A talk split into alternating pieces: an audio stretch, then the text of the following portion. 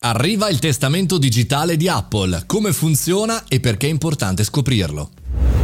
Buongiorno e bentornati al Caffettino, sono Mario Moroni, vi do il benvenuto in questo podcast in cui parleremo dell'aggiornamento di iOS quindici in un particolare punto, il testamento digitale. Come fatto in precedenza da anche social come Facebook, si dà la possibilità da utenti, amici, stretti, chiaramente partner, figli, insomma tutte le persone che noi reputiamo essere i giusti eredi eh, del nostro lavoro social, ecco, di accedere al nostro account. Qua però parliamo di accedere alla piattaforma di Apple, che per gli utenti che hanno un iPhone, un iPad, oppure qualsiasi dispositivo mobile eh, iOS eh, diventa di vitale importanza. Pensate alla rubrica telefonica, ai messaggi, alle mail, alle foto, a tutti i contenuti che una persona ha girato, scattato o avuto sul proprio cellulare. Quindi si avrà accesso a tutto l'account iCloud, quindi presumo anche documenti, anche tutto quello che abbiamo su un computer, sempre se è sincronizzato e sempre se è Apple.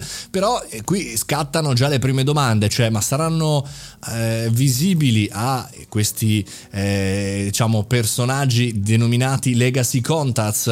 Saranno visibili foto, video, ma saranno visibili anche le rubriche? Sì, anche le email, sì, anche le note private, sì. E quindi chiaramente c'è già chi dice beh, attenzione, perché vorrei scegliere che cosa far vedere all'interno del mio testamento digitale, no? Magari qualche documento riservato, sconveniente, magari nascosto al partner, insomma tutta una serie di elementi molto e molto dibattuti. Se è vero che in Italia siamo indietro anche sul testamento biologico, anche su delle informazioni che io personalmente reputo più importanti del testamento del mio eh, cellulare, però è altrettanto vero che su lì si giocano molte partite. Pensate ai manager, agli imprenditori, ma anche dei professionisti rinomati, ehm, oppure persone comuni che hanno una seconda vita che, voglio dire, è criticabile chiaramente, ma dal punto di vista di privacy, di scelta di vita, è legittimo che persone non vengano a scoprire cose che sono state nascoste.